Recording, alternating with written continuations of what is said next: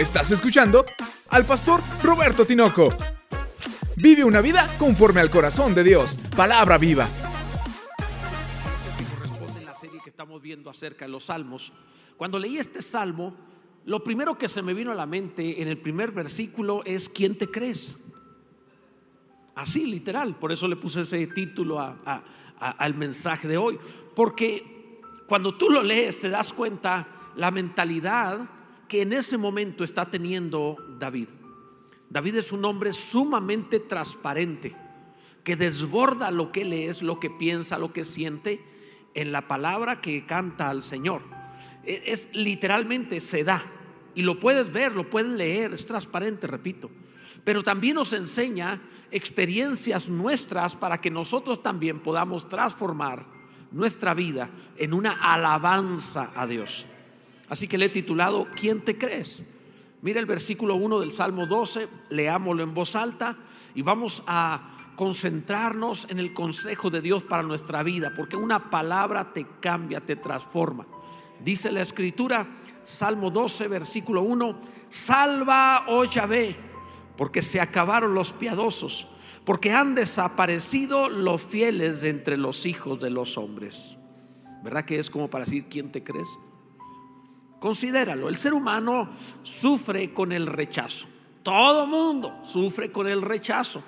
Pero es extraño el sufrimiento que hay detrás del rechazo, porque normalmente se sufre como con la idea de que no sabes lo, la persona tan maravillosa que soy, ¿cómo te atreves a rechazarme? No lo decimos así, pero eso es lo que denota la reacción molesta de enojo de gran tristeza respecto al rechazo. A nadie le gusta ser rechazado. Pero esas reacciones tenemos porque hay una consideración de nosotros mismos más alta que la que se debe de tener. Por algo la escritura dice que no pensemos de nosotros no, más allá de lo que debemos pensar, sino que pensemos con cordura. Porque tenemos una imagen, una idea de nosotros mismos, aunque digamos que no, más alta de lo que realmente es. Por lo general no sucede eso. Te pongo ejemplos muy simples. No es sencillo que te encuentres personas que se crean a sí mismas que están condenadas. Todos, a quien le preguntes, dice, bueno, es que ¿cómo me va a condenar Dios a mí? O sea, puede pensar que Dios iba a condenar a otros. Pero es raro que alguien diga, no, sí me va a condenar a mí. O sea, todo el mundo piensa, creyentes y no creyentes, pero que han oído acerca de la vida eterna, piensan sobre, a mí no. Conozco a alguien que se lo merece, pero a mí no. Y, sin embargo es una eh, piedra fundamental de la fe cristiana el considerar que si no es por la gracia bendita de Jesucristo no podríamos tener la vida eterna. Es Jesús el que nos ha dado vida eterna y sin Él ninguno tendría salvación. Nadie lo merece. Entonces, en ese sentido, implica que tenemos un alto concepto de nosotros mismos más alto que el que debemos de tener. Incluso se puede manifestar en, en- eh, eh, no solamente en ego hacia arriba, sino hacia abajo. El introvertido, por ejemplo. El introvertido tiene un ego altísimo, porque él cree que todos están pensando en él. Por eso se retrae, está hecho hacia adentro y se retrae porque para él está opinando, pensando que todos están alrededor de él y nadie lo hace en la vida, pero él, él se siente el centro del universo. Entonces el ego que tiene el introvertido también es fuerte. Y por eso la expresión, ¿quién te crees? David estaba pensando como el profeta Elías cuando compuso el Salmo 12. Solo yo he quedado y me buscan para quitarme la vida. La diferencia es que Elías pensaba eso desde una perspectiva depresiva. Elías quería quitarse la vida, Elías estaba triste, estaba muy deprimido. Y David no está triste ni está deprimido porque incluso en el título dice que se debe cantar este salmo con instrumento de ocho cuerdas, que era una especie de guitarra alegre. Entonces este salmo no es una endecha, no es triste, es un salmo alegre, es un salmo para festejar, pero lo que él está diciendo es parecido a lo de Elías. Elías dice, "Y- y- solo yo he quedado, y David dice, ya no hay fieles en la tierra, todos son impíos, o sea, y es algo parecido. Y en base a estas palabras te voy a enseñar tres cosas. Hay mucho más, pero te hablaré tres nada más en este mensaje. La primera de ellas, el peligro de pensar que todos son malos. Lo primero eso, el peligro de pensar que todos son malos. El versículo 1, una vez más, en voz alta. Salva, oh Yahvé, porque se acabaron los piadosos, porque han desaparecido los fieles de entre los hijos de los hombres. O sea, quiero que veas eso. O sea, ¿en serio nada más tú quedas? O sea, de veras ya no hay. Ya no hay piadosos en la tierra. Ya no hay fieles en la tierra. Esto es un error tremendo llegar a suponer. Es como el espíritu fariseo llegar a suponer que, que, lo, todos son malos, menos yo. Se necesita el corazón endurecido para pensar, amados, de esa manera. O si no hay fieles, entonces estoy dentro de los infieles, o sea, estoy dentro de los impíos también. Es un pensamiento muy extraño. Y, esto implica que está pasando por una etapa de jactancia eh, que pasamos todos, amados. Cuando llegamos al Evangelio, llegamos como personas rotas, con una tremenda necesidad de Cristo, para que haga un milagro en la vida, en la familia, en la salud, en la economía, en algo. Pero llegamos prácticamente todos, salvo excepciones, pero llegamos rotos, o reconociendo en la conciencia de la necesidad del Señor. Pero conforme avanza el tiempo, empezamos a adquirir cierta clase de vida, nos empieza a reformar el Señor, nos va santificando, nos va limpiando. Y hay un momento en la vida en donde de pronto volteamos y vemos a los impíos, a los inconversos, a los que están mal. Y, y pareciera como que ya no se nos olvidó cómo llegamos. Y en este sentido, amado, tú no debes olvidarte que si hay algo bueno en ti, la gracia de Dios lo ha permitido. Que la bondad de Dios ha hecho cosas maravillosas de nosotros y por su misericordia no hemos sido consumidos. Dios ha sido bueno, Él nos ha tratado generosamente, Él nos restauró, nos modificó, nos transformó, ha hecho maravillas. Bendito sea Dios, tengamos conciencia.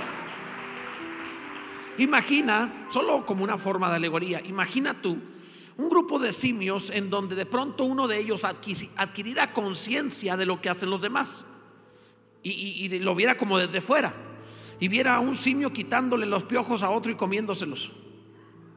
No sentiría este simio qué asco, qué horrible. Obviamente esa conciencia le haría señalar y decir qué terrible. Pero si, si tuviera no solo la conciencia de lo que hace su especie, sino la humildad de ver realmente la modificación de la vida, él diría, yo estoy en esa condición, tengo que cambiar. El salmista empieza viendo la condición, diciendo, ya no hay todos, y empieza a señalar a otros. Pero luego va a llegar a una conciencia personal diciendo, yo me encuentro en la misma condición. Ah, pero la gracia de Dios sobre mí me permite otra clase de vida. Ah, pero la bondad de Dios, la sangre del Hijo de Dios y el Espíritu que nos ha dado, nos concede ser distintos. Ha sido Él, ha sido su gracia, su bondad. Bendito sea Dios. Gloria a Dios. Ahora, pensar que no queda nadie más sería dispararnos a nosotros mismos, o sea, dañarnos a nosotros. Obviamente cuando se habla de, la bondad, si comparamos con Dios, no existe nadie bueno, ni justo, ni fiel. Pero no estamos comparando con Dios, porque eso es imposible, es incomparable Dios. La comparación es con nosotros. Y, en la tierra, un estándar humano, en ese sentido, Jesús mismo sí habló que el hombre bueno del buen tesoro de su corazón saca cosas buenas. O sea, delante de Dios ni un justo ni uno. Pero eh, humanamente, sin compararnos con Dios, hay algunos de corazón bueno que sacan cosas buenas de su corazón. Dios bendiga a cada uno que tiene en su corazón el hacerle bien a su prójimo, el bendecirlo, el proteger, el ayudar, el restaurarlo. Vimos en pandemia, en la parte más difícil, jóvenes en especial llevando despensas, atendiendo gente, muchos donando sangre, ayudando a los demás, gente con un corazón transformado y bueno. Bendito sea Dios. Y en ese sentido justos como Dios mismo que eh, presume a Job diciendo varón justo, perfecto, temeroso de Dios, apartado del mal. Obviamente comparado con Dios, no, comparado con los humanos. Y en ese sentido, amados, existe una, una forma en la cual Dios elogia al hombre. ten mucho cuidado cuando tú empieces a ver a los demás diciendo, no, el mundo cada día está peor, no hay buenos, todos están, cada día estamos más mal. No es cierto. No puedes decir que cada día estamos peor. La Biblia dice que si tú dices que los tiempos pasados son mejores que los presentes, no hablarás esto con sabiduría. Cada vez que tú digas estamos peor, estás hablando con necedad, no con sabiduría según las escrituras. Mira, apenas a mediados del siglo pasado, la expectativa de vida de la gente era 40 años. ¿Quiénes tienen más de 40 años? Saludos a todos los que ya estarían muertos. El Señor nos ha hecho bien. ¿Ha visto las fotografías de antes cuando pronto ves a los abuelos y tú dices, oye, no, pero esos tienen 100 años, o sea, están bien viejos. Tenían 40 y así estaban. Que no reían los pobres, parecían zombies muertos vivientes, cenizos y mal. Me pregunto si a lo mejor no es que fueran fotos en blanco y negro o sepia, sino que así estaban.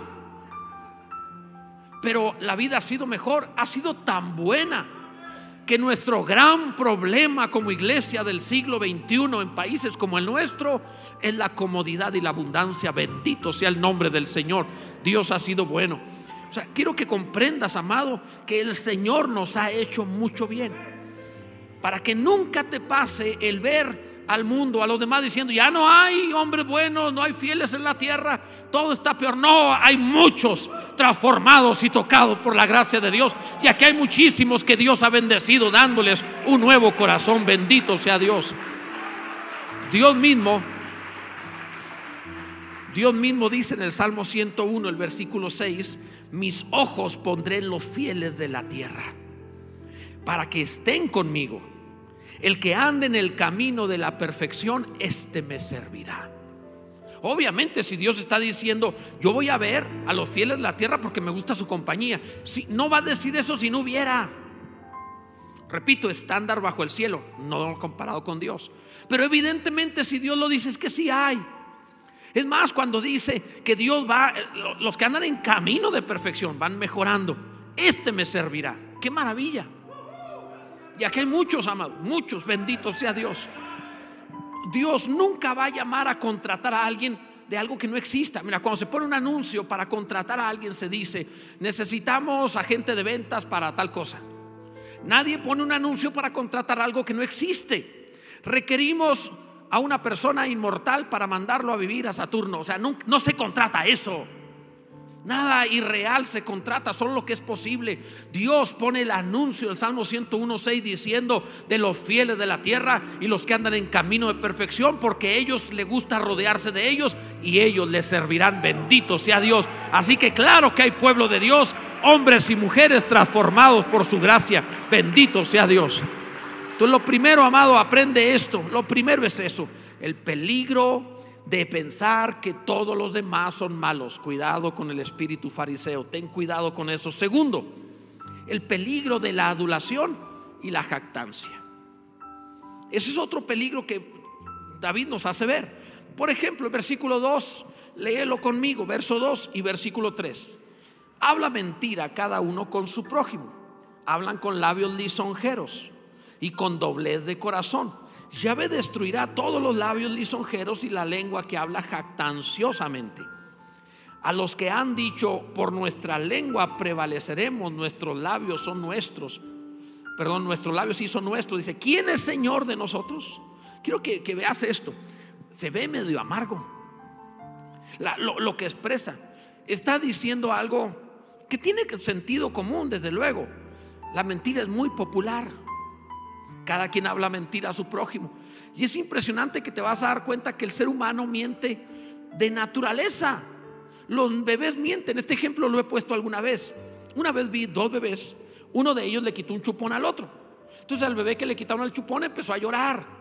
Cuando comenzó a llorar, ahí vienen las mamás a ver qué está pasando. Y entonces el niño que había quitado, que había robado un chupón, se lo regresa y luego finge que él quiere llorar. O sea, quiero que, veas quién le enseñó a mentir, a robar, a mentir, a actuar. O sea, quién le enseñó el mal. No necesita clases, le sale natural. Hay que llevarlo a la escuela que aprenda a leer. Es más, hay que enseñarle a ir al baño y a que aprenda a comer. Pero no tienes que enseñarle que mienta. Eso le sale natural. La Biblia dice todo hombre mentiroso, así lo dice la escritura. No sé por qué solo dice hombre, espero que se refiera al género humano. La diferencia de las mentiras de los hombres y las mentiras de las mujeres es que el hombre no sabe mentir y lo agarran. Esa es la única diferencia. Es más transparente, es más honesto. No usa maquillaje. Es tal cual. Así somos. No, es, no es cínico, es que es más honesto, es más transparente. En fin, pero bueno, amados, eh, eh, cada quien habla mentira, dice a su prójimo. Entonces, hablando acerca de esto, el salmista está diciendo un gran mal muy popular, que es el que se vuelva tan común y tan fácil de mentir. Y luego menciona la adulación la, salamería o el tratar de llegar al corazón de otro, elogiando de forma encubierta. Mira, un elogio correcto, eh, el, elogiar a alguien está basado en bendecirle y hacerle bien. La adulación no cree la persona lo que le está diciendo, sino que se lo dice con la intención de sacarle un provecho. Esa es la diferencia. Pueden decir lo mismo, pero el que adula no lo cree, lo hace para sacar provecho. Y el que elogia lo cree realmente que así es, bendito sea Dios. Esa es la diferencia. Siempre habla con elogios, pero créelo por favor y bendice a los demás. Ahora, encontramos ahí la adulación como una especie de veneno dulce, porque trata de dañar, de envenenar y sacar un provecho. Nadie va a dar veneno amargo. Es decir, cuando alguien quiere envenenar a otro, no le pone un veneno que sepa feo, se lo va a disfrazar dándoselo en algo que sepa bien. Algo así como cuando le daban jarabe o, medicina a los bebés, que se los ponían en la comida. ¿No recuerdan ustedes? ¿O, no? ¿No pasaba así? Algunos, hay mamás tan, tan claras que agarraban al niño, tapaban la nariz y cuando el niño abría la boca metían la cuchara. Ok, eso es la, técnica antigua. Pero las mamás más modernas les, les daba por ser más nobles y entonces trataban de disfrazarle el medicamento en comida. Háganlo a la antigua, no falla. Pero bueno, no falla, o sea, de veras, o sea, se lo tiene que tragar porque si no se ahoga. Entonces, el punto es que nunca se da un veneno de forma amarga, siempre trata de disfrazarse. Y la adulación es la manera de tratar de dañar y sacar provecho elogiando, es decir, un veneno dulce. Pero el, el pasaje dice que la adulación surge de un corazón doble. ¿Por qué doble? Eso dice el pasaje. Porque la persona no cree lo que está diciendo. Por ejemplo, Tú puedes ver que dos mujeres se encuentran. En cuanto se encuentran, se elogian. Oye, qué delgada te ves, ah, qué bonito cabello tienes. Pero cuando alguna batalla y su corazón batalla, le dice, qué bonita bolsa. No la pudo elogiar a ella, así que elogió la bolsa. ¿Nunca has visto ese fuego cruzado? Los hombres no lo, no lo captamos, pero así es un fuego cruzado. Pueden, o sea, si elogia algo que no sea la persona, bueno, ok, no quiero meter este, ideas, eh, pero amados, de alguna forma esto se refiere al corazón doble cuando pienso una cosa y tengo que decir otra y no es lo correcto. Tú bendice, tú habla bien, bendecir es bien decir.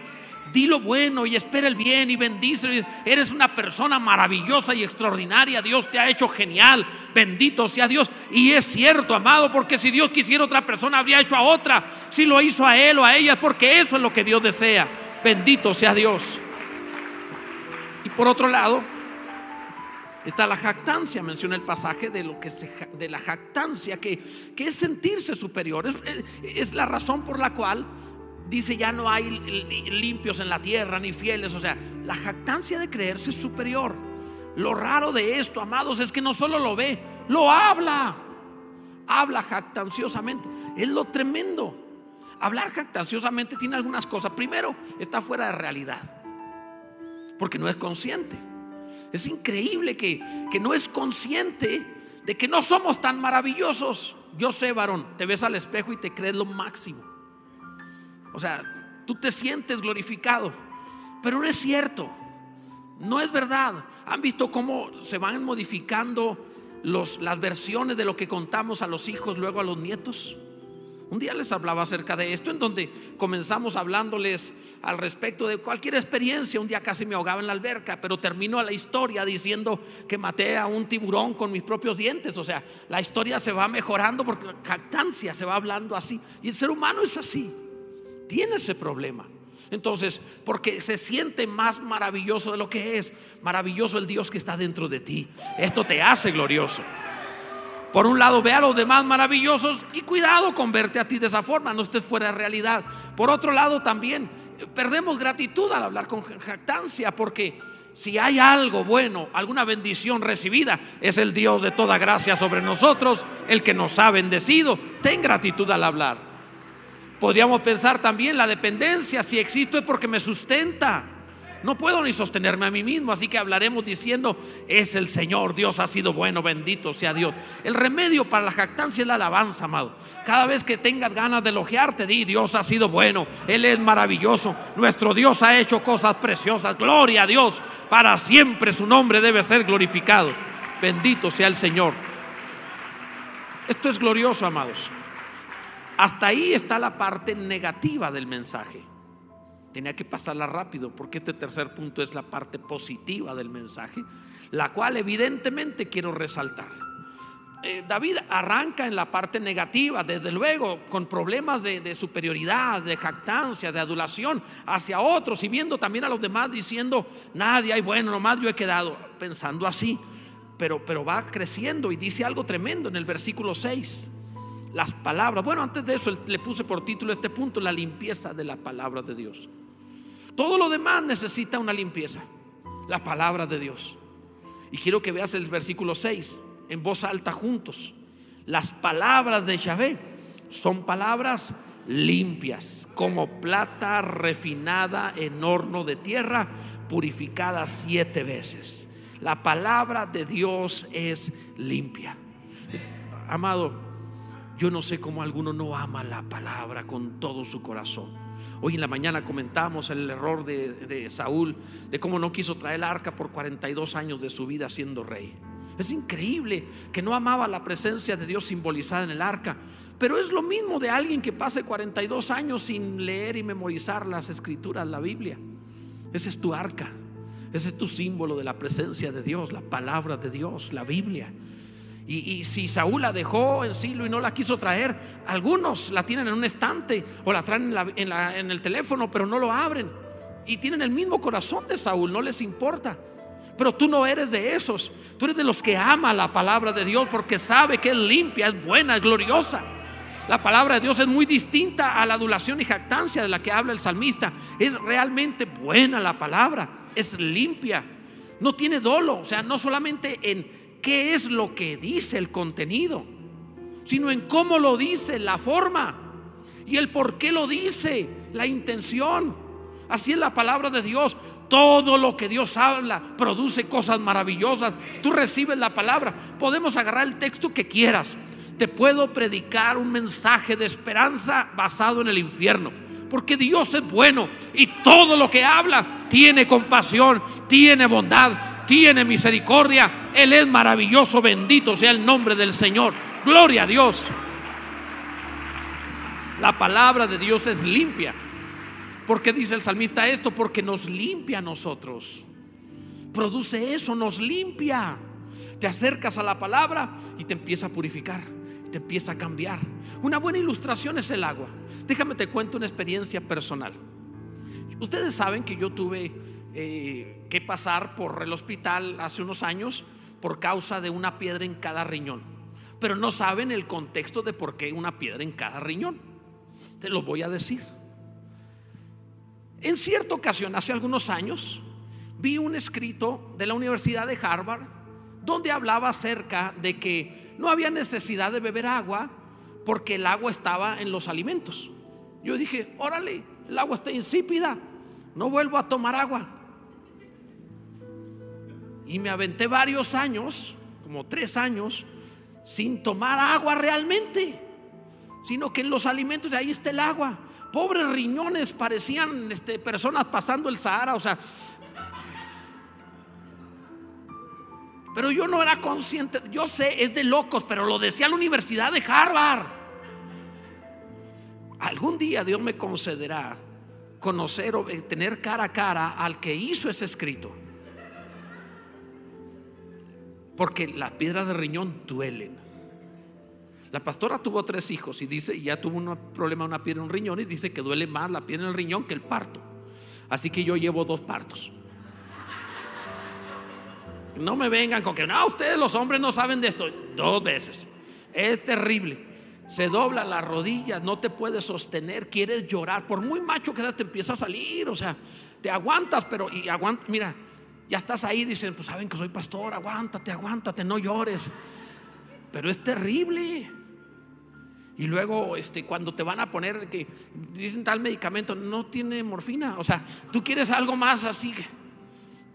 Duele en serio.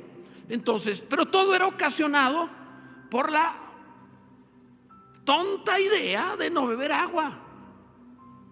Así que los pobres riñones estaban trabajando, este, filtrando con arena, por así decirlo. Y lógicamente, un riñón colapsa en ese sentido y al rato el otro también. La mejor manera de darte cuenta que has hecho una necedad. Ya lo cambié. No me vuelve a pasar. Pero por supuesto, cuando estaba con el médico que me preguntó, las dos ocasiones, médico distinto, que me pregunta este, sobre mi, alimentación y todo, digo, cállate, no le vayas a decir, no le vayas a decir lo que leíste en Harvard, no le vayas a decir. Porque imagínate la risa que le va a dar. Se va a burlar de mí, me va a tomar una foto y lo va a poner ahí. Cada vez que tengo un paciente va a decir, no vaya a hacer lo que este tipo, que, creyó que podía vivir sin agua. O sea, evidentemente el agua te limpia, te purifica, lo necesitas.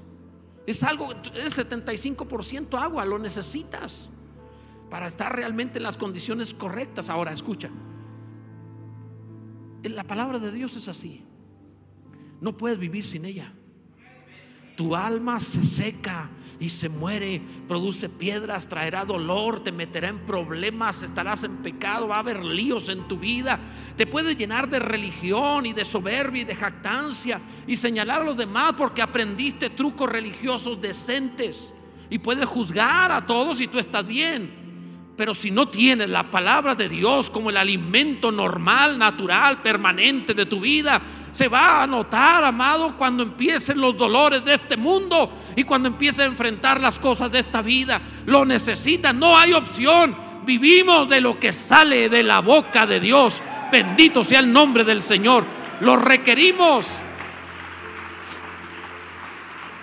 No hay opción, amados. Como plata refinada en horno de tierra purificada siete veces, dice la palabra es evidente que está, la plata es figura de redención. Santiago 1.21 dice que la palabra implantada puede, salvar, redimir nuestras almas. Pero ¿por qué siete veces? Porque para purificar la plata en los tiempos antiguos hacían un horno de tierra y tenían que pasar la plata purificándola varias veces. La quemaban, se le derretía, sacaban la escoria, la volvían a pasar por el fuego. Siete veces era eh, las veces que haga falta, el tiempo que sea necesario. Y eso es lo que pasa con tu vida. Cuando tienes la palabra de Dios en tu vida y viene una experiencia de horno, eres purificado. Pero cuando no tienes la palabra de Dios en tu vida, pasas por el horno y sales igualmente con toda la escoria. Y alguien cree que es santificado porque sufre. El dolor no te santifica, la palabra de Dios te santifica. Si el dolor santificara, no necesitaría ser cristiano y la gente sin Dios se purificaría, pero no te purifica eso. Es la palabra de Dios por el Espíritu de Dios en ti que te purifica cuando pasas por el horno de tierra. Experiencias terrenales necesarias para ser transformado siete veces, las que sea. Dios te va purificando y purificando porque estás en un momento difícil, pero en el momento de horno te acuerdas, ahí en medio del fuego recuerdas la palabra y la palabra viene a ti para limpiar, para separar la escoria, para quitar lo que no es de Dios y producir la vida que debe ser. Bendito sea el nombre del Señor. Gloria a Dios. Lo necesitamos, amado. Alguien debe adorar al Señor mucho mejor que eso. Alguien tiene que decir, Dios es bueno. Bendito sea Dios. Quiero que veas el proceso. David arranca el salmo diciendo, ya no hay buenos, todos son terribles. Pero luego viene la palabra, yo tengo que pasar por un horno y darme cuenta que debo ser purificado y hablar la palabra de Dios. Tú y yo lo necesitamos. El polvo se pega en el camino, es inevitable. Cuando Jesús les enseñó el lavado de piel, le dijo a Pedro, el que está limpio no necesita sino lavarse los pies. Vosotros estáis limpios por la palabra que os he hablado. Cuando la palabra te ha limpiado, de todas maneras en este mundo tu andar hace que se te pegue el polvo de la tierra. Es decir, inevitablemente tendrás que venir al Señor a ser limpiado una y otra vez, constantemente. Lo requerimos. Somos una especie falible. Mientras estés envuelto en carne, se te pegará el polvo. Y necesitarás venir al Señor a ser limpiado otra vez. No te tratará como inmundo, solo tus pies necesitan ser lavados. Pero hoy, algunos traen sus pies sucios y necesitan ser lavados. Y se puede notar en la manera como ves a los demás. Todos cada día están peor. No, amados, el mundo ha sido eh, impregnado de la gloria de Dios, la promesa de Dios, de que así como las aguas cubren el mar, la palabra de Dios, el conocimiento de, de Dios habría de llenar toda la tierra. Es un hecho. Toda la tierra tiene el conocimiento, la predicación de la palabra de Dios. No vas a encontrar actualmente un sitio al que no le llegue la palabra de Dios. Bendito sea el nombre del Señor. Incluso la escritura lo dice, que así como el sol sale desde un extremo y se mete en el otro, alumbrando toda la tierra, la palabra de Dios hace exactamente lo mismo, toda la tierra. Ahora bien, esto, esto maravilloso que ha pasado implica que cada vez tenemos la posibilidad de mejores cosas. Eres una generación más bendecida que la de Pedro. Eres una generación más bendecida que la que vivieron en la Edad Media o Lutero. eres una generación sumamente bendecida. Si Jesús viniera hoy, qué bueno sería. Pero de todas maneras tienes que decir gracias Dios. Quiero invitarte a ti a purificarte hoy. A que te atrevas a venir y decir, vuelve a limpiarme Dios. Y no vayamos nosotros a aplicar en nuestra vida el título del mensaje, ¿quién te crees? Que no tengamos que, sentirnos. A veces pasa así, ¿verdad? Cuando este, alguno necesita ser limpiado por el Señor y luego voltean a ver a los demás. Yo creo que ese sí anda bien mal. Pero, pero es a ti, amado, es a ti. Les he contado de esto. Un día vino alguien a reclamarme. Usted predicó eso para mí, ¿verdad? claro que sí, era para usted. ¿Y por qué me dice eso? Pues usted estaba sentado, yo estaba predicando. Si usted estaba sentado, era para usted el mensaje. ¿O no es para ti el mensaje? Claro que sí. Así que no cabecen ni uses casco, es para ti la palabra. Debes rendirte ante Dios y decir, límpiame, Señor. Ponte en pie, por favor. No quiero extenderme más. Pero es una buena oportunidad para ser limpiados una vez más por la palabra de Dios y tener realmente la, la actitud correcta. Te quiero concluir con una revelación que viene en el título. Cuando dice este pasaje, David lo puso en el título de cómo debía tocarse este salmo y dijo con instrumento, en hebreo lo dice, con instrumento de ocho cuerdas, que es un instrumento alegre. En la Biblia el número ocho es un número de resurrección y de nueva vida. Ocho personas pasaron el, el, diluvio y fueron sobrevivientes que poblaron la tierra. El día ocho es después de la resurrección, es decir, el día de resurrección son siete días y el de resurrección es el número ocho. El número ocho es nueva vida en la Biblia. La idea de esto es cuando tú estés pasando experiencias que te hagan sentirte superiores a los demás, regresa a este salmo y di, Señor, voy a cantar un salmo de redención basado en la resurrección que has hecho. Si hay algo bueno, es que tú me has dado nueva vida. Bendito sea Dios. Levanta tus manos al cielo. Es el momento que la palabra de Dios te limpie. Dile, Señor, gracias por tu palabra, gracias por limpiarme, gracias por purificarme, gracias por santificarme. Sopla hoy en nosotros para producir nueva vida que seas este salmo cantado, oh Dios, en la octava cuerda, es decir, que realmente nosotros estemos en una vida nueva. Bendice a cada uno, limpia el pecado, quita la jactancia, quita soberbia, quita malas actitudes, el polvo del camino, limpia a tu pueblo, oh Dios, en el nombre de Jesucristo. Te necesitamos hoy, todos los que estamos aquí los que están oyendo en otro lugar este mensaje lo necesitan también. Límpianos, oh Dios, envía tu palabra y ven a limpiar. Envía tu palabra y ven a sanar. Envía tu palabra y ven a libertar. Envía tu palabra y ven a producirle nueva vida. Tu palabra, Señor, es libertad, es verdad, es vida. Bendito eres, oh Dios. Límpianos en tu verdad. En el nombre de Jesús. No dejes a ninguno salir de este lugar sucio sin limpieza, sin transformación, sin nueva vida. En el nombre de Jesucristo te lo rogamos, Señor, porque tú eres bueno y el plan tuyo, Señor, es alimentar y sustentar a tu pueblo con tu palabra. Permítenos esta clase de vida en el nombre de Jesús. Gracias te damos, mi Dios. Bendito sea nuestro Dios. Él es maravilloso. adora y bendice y agradece a Dios su bondad. Y le gracias a Dios por todo lo que has hecho. Dios nos ha hecho bien, amado. Dios nos ha hecho mucho bien. Bendito sea el Señor. Puedes aplaudir más fuerte, yo sé que sí. Puedes abrir tu boca y decir, Él es maravilloso. Nuestro Dios hace cosas preciosas. Bendito sea Dios. Gloria a Dios. Bendito sea el Señor.